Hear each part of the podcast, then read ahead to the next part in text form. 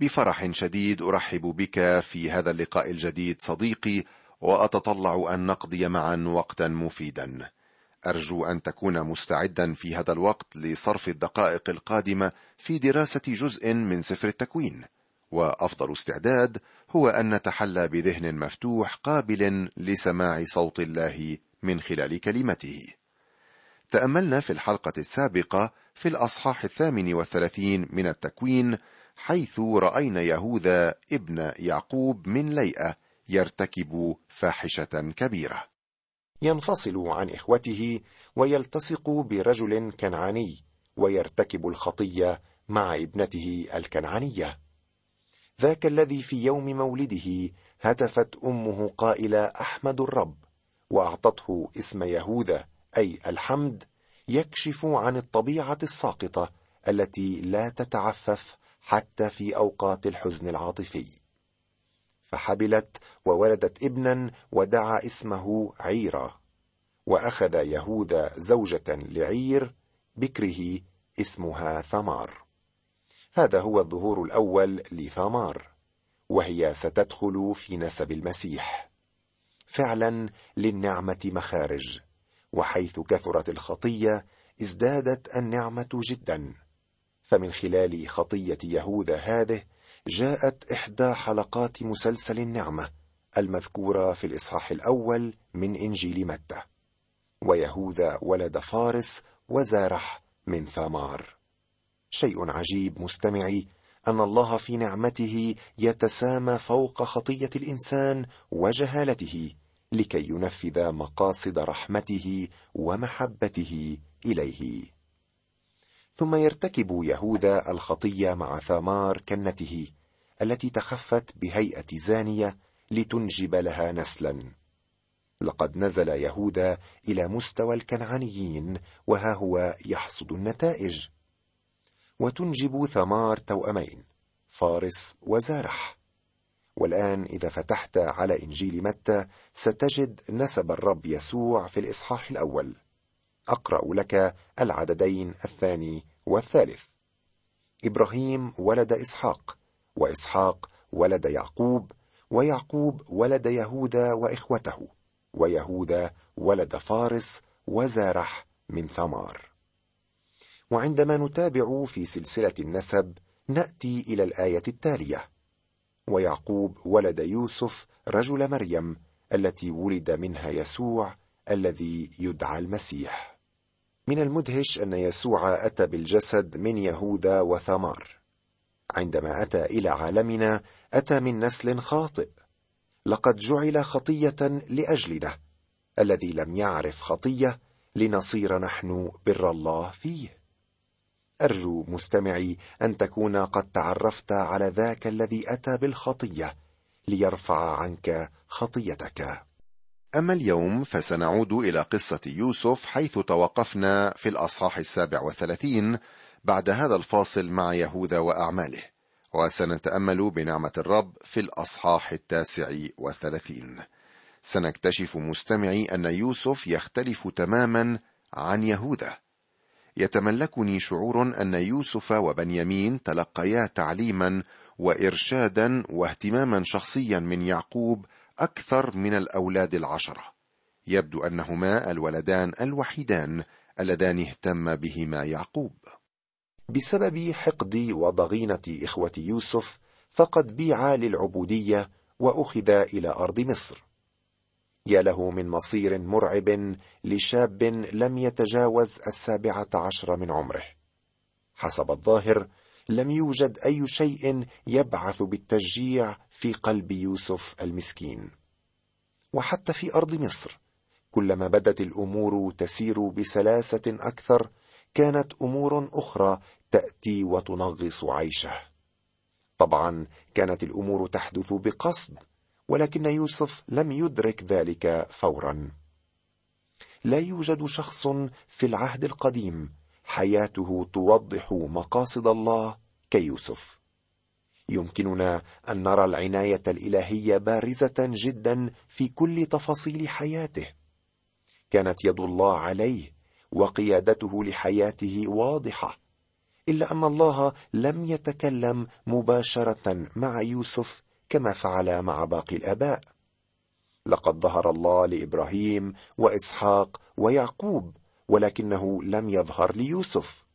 ومع ذلك فإن قيادة الرب وإرشاده كان أكثر وضوحا في حياة يوسف من الباقي. إنه المثال الحي من العهد القديم على الآية التالية من رسالة بولس إلى أهل روميا في العهد الجديد. ونحن نعلم أن كل الأشياء تعمل معا للخير للذين يحبون الله. الذين هم مدعوون حسب قصده. وقد عبر يوسف عن ذلك ليس في حياته فقط بل وفي كلماته أيضا. فعندما مات أبوه اعتقد إخوته أنه سيثأر منهم. أما هو فأجابهم في الإصحاح الأخير من سفر التكوين أنتم قصدتم لي شرا أما الله فقصد به خيرا لكي يفعل كما اليوم. ليحيي شعبا كثيرا. بالرغم من أن الأمور كانت تسير على غير ما هو متوقع حسب الظاهر وأنها كانت تبدو مظلمة مرعبة كان كل حدث يشكل خطوة على طريق إثمار مقاصد الله في حياة ذلك الرجل. صديقي المستمع نحتاج في حياتنا أن نتكل على الحقيقة التالية. أن الذي يحبه الرب يؤدبه ويجلد كل ابن يقبله. إذا كنا أبناء الله ونسير ضمن إرادة الله يمكننا أن نثق بأن لا شيء يحدث لنا بدون إذنه. الله يجعل الأشياء تعمل معا للخير للذين يحبونه. حتى آلامنا ومصائبنا هي لخيرنا ولمجده تعالى. هناك سياج حول أولاد الله ولا شيء يخترق هذا السياج دون علم الله وإذنه. عندما أتى الشيطان ليجرب أيوب في القديم قال لله أليس أنك سيجت حوله وحول بيته وحول كل ما له من كل ناحية؟ باركت أعمال يديه فانتشرت مواشيه في الأرض. حتى ولو طلب الشيطان إذن الله ليخترق السياج الذي حولنا فإن الأشياء كلها ستستمر في أن تعمل معا لخيرنا. كما قال أحدهم فإن الوعد في رسالة روميا الإصحاح الثامن والعدد الثامن والعشرين هو بمثابة وسادة طرية يستريح عليها القلب المتعب. هناك جانب آخر في حياة يوسف ينبغي أن يكون مصدر تشجيع لكل مؤمن. أنت لا تحتاج إلى إعلان مباشر من الله حتى يهتم بك ويظهر لك عنايته. فالله لا يظهر بشخصه اليوم للإنسان. وبالرغم من هذا فإنه يقودنا ويشجعنا. الله لم يظهر مباشرة ليوسف. ومع ذلك فقد كان مصدر تشجيع وعزاء له في أحلك الظروف دعنا الآن مستمعي نتتبع حياة ذلك الشاب لنرى ماذا حصل معه. ينبغي لنا أولا أن نقرأ من الأصحاح التاسع والثلاثين بعض الآيات.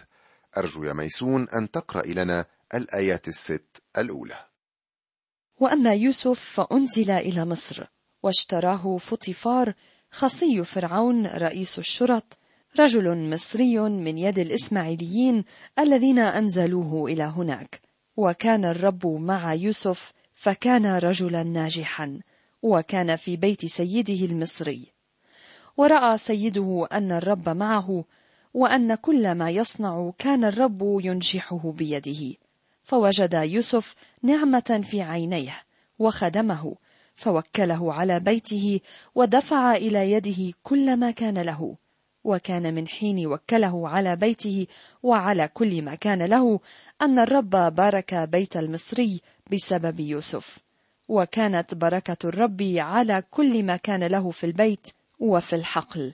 فترك كل ما كان له في يد يوسف ولم يكن معه يعرف شيئا إلا الخبز الذي يأكل. وكان يوسف حسن الصورة وحسن المنظر. هذا الشاب حسن المنظر لابد أنه كان سلعة ممتازة في سوق العبيد. ويشتريه فوطيفار رئيس الشرط الذي كان ذا مركز مرموق عند فرعون. لقد دفع ثمنا بخسا للإسماعيليين ليشتري كنزا ثمينا تطويه داره لفترة من الزمن. وكان الرب مع يوسف فكان رجلا ناجحا. لاحظ أن الله كان مع يوسف وأنه بارك البيت الذي كان فيه يوسف. بكلمات أخرى كان يوسف سبب بركة للآخرين.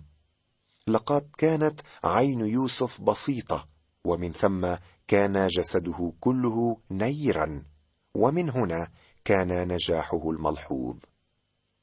إلى الآن كانت الأمور تبدو على ما يرام والسعادة تزين حياة يوسف ولكن لم تستمر الأمور هكذا كما سنرى فيما بعد. كان يوسف سيواجه التجارب والمصاعب والألام. هكذا حالنا في العالم يا صديقي. نحن لا نعيش قصة خيالية بل حياة واقعية محفوفة بالمخاطر والتجارب والألام. فوجد يوسف نعمة في عينيه وخدمه فوكله على بيته ودفع إلى يده كل ما كان له. هل ترى ما حصل مستمعي؟ بسبب أمانة يوسف وإخلاصه في العمل أصبح مسؤولا كبيرا عن بيت سيده كاملا. لما كان امينا في القليل عهد إليه سيده بأعمال أعظم فوكله على بيته ودفع إلى يده كل ما كان له. كان فطفار يثق بيوسف لدرجة أنه لم يكن يطالبه بكشف للحسابات ولم يكن يحتاج إلى محاسب لمراجعة الدفاتر. كان يثق بيوسف ويعرف أنه رجل مستقيم أمين. كان هم فطفار الوحيد أن يرضي فرعون بكل الوسائل فترك يوسف يعتني بأموره الخاصة. والآن لاحظ ماذا يحدث. نتابع القراءة من العدد السابع وحتى التاسع عشر من الأصحاح التاسع وثلاثين.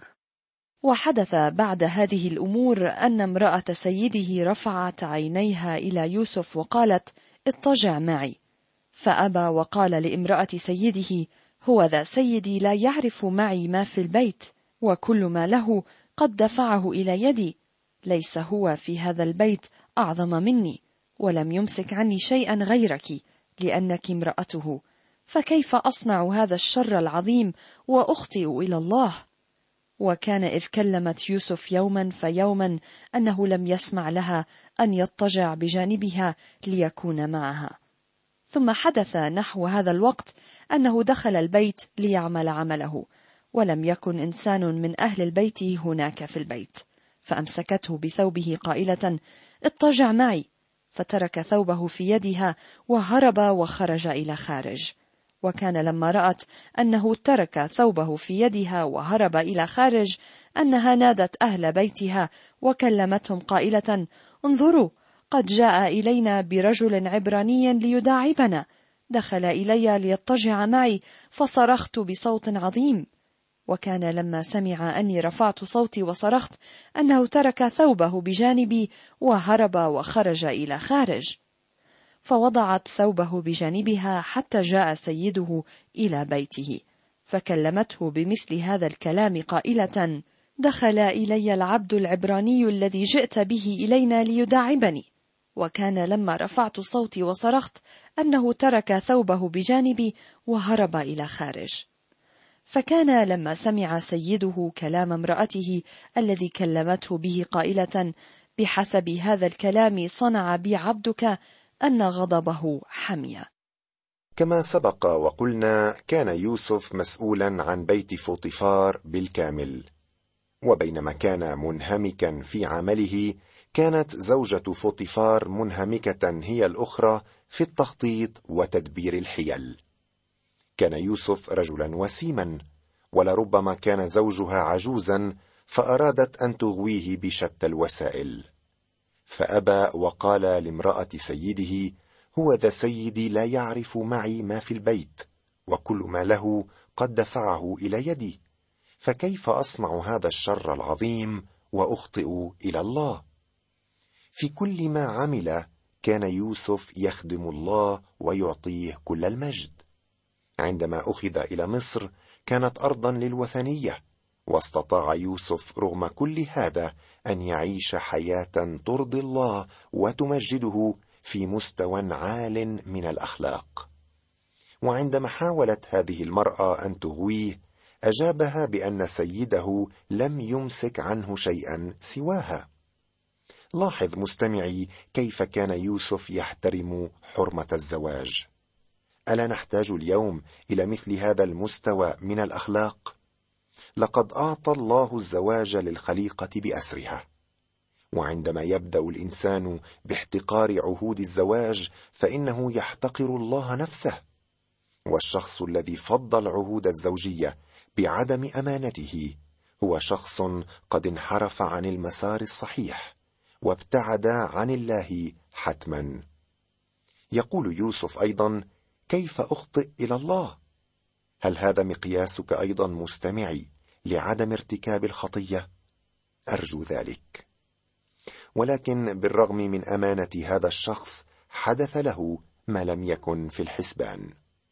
وكان إذ كلمت يوسف يوما فيوما أنه لم يسمع لها أن يضجع بجانبها ليكون معها. كان فطيفار يغيب عن المنزل في معظم الأحيان. ولابد أن امرأته كانت قد أغوت يوسف مرارا وتكرارا. كانت تجربة مستمرة لذلك الشاب الأمين ولكنه لم يستسلم ابدا. وهذا الأمر أغاظ تلك الزوجة الفاسدة. وكما يقول المثل القديم المبتذل جهنم أرحم من امرأة تعرضت للسخرية والاستهزاء. كانت ستثأر من يوسف مهما كلفها ذلك غاليا. ثم حدث نحو هذا الوقت أنه دخل البيت ليعمل عمله فأمسكته بثوبه قائلة اضطجع معي. فترك ثوبه في يدها وهرب وخرج إلى خارج. وكان لما رأت أنه ترك ثوبه في يدها وهرب إلى خارج أنها نادت أهل بيتها وكلمتهم قائلة انظروا. قد جاء إلينا برجل عبراني ليداعبنا. دخل إلي ليضجع معي فصرخت بصوت عظيم. من الواضح أن الأمور بين فطفار وزوجته لم تكن على ما يرام. لاحظ كيف كانت تتكلم عنه بطريقة لا تخلو من الازدراء. قالت إنه أحضر لنا عبرانيا ليداعبنا. كما لو كان يوسف قد ارتكب معها الخطيه مرارا قبل ذلك. مسكين فطفار كان ساذجا طوال الوقت. لربما راوده الشك أحيانا لا نعرف. وتبرئ زوجة فطفار نفسها كما تخرج الشعرة من العجين. أما يوسف الأمين فتلفق ضده تهمة من أبشع ما يكون. فكان لما سمع سيده كلام امرأته الذي كلمته به قائلة بحسب هذا الكلام صنع بي عبدك أن غضبه حمية. على ما يبدو أن فطيفار صدق قصتها وغضب في تلك اللحظة. كان رجلا صارما بحكم وظيفته ولكن من الواضح أنه كان مغفلا. شعوري أنه كان يعرف طبيعة زوجته فزج يوسف في السجن ليتخلص من القصة ويتجنب الفضيحة. أشعر بالأسى تجاه هذا الرجل كزوج لتلك المرأة. كما وأعتقد أن هذه المرأة خانت زوجها كثيرا قبل ذلك وكان يوسف واحدا من محاولاتها التي لم تنجح. نتابع القراءة فيما تبقى من هذا الأصحاح التاسع وثلاثين ونقرأ من العدد العشرين. فأخذ يوسف سيده ووضعه في بيت السجن المكان الذي كان أسر الملك محبوسين فيه وكان هناك في بيت السجن. ولكن الرب كان مع يوسف وبسط إليه لطفا وجعل نعمة له في عيني رئيس بيت السجن فدفع رئيس بيت السجن إلى يد يوسف جميع الأسرى الذين في بيت السجن. وكل ما كانوا يعملون هناك كان هو العامل. ولم يكن رئيس بيت السجن ينظر شيئا البتة مما في يده لأن الرب كان معه ومهما صنع كان الرب ينجحه. يا لها من تعاسة كانت تشق طريقها في حياة ذلك الشاب. كان مدللا في بيت أبيه يمتلك القميص المميز.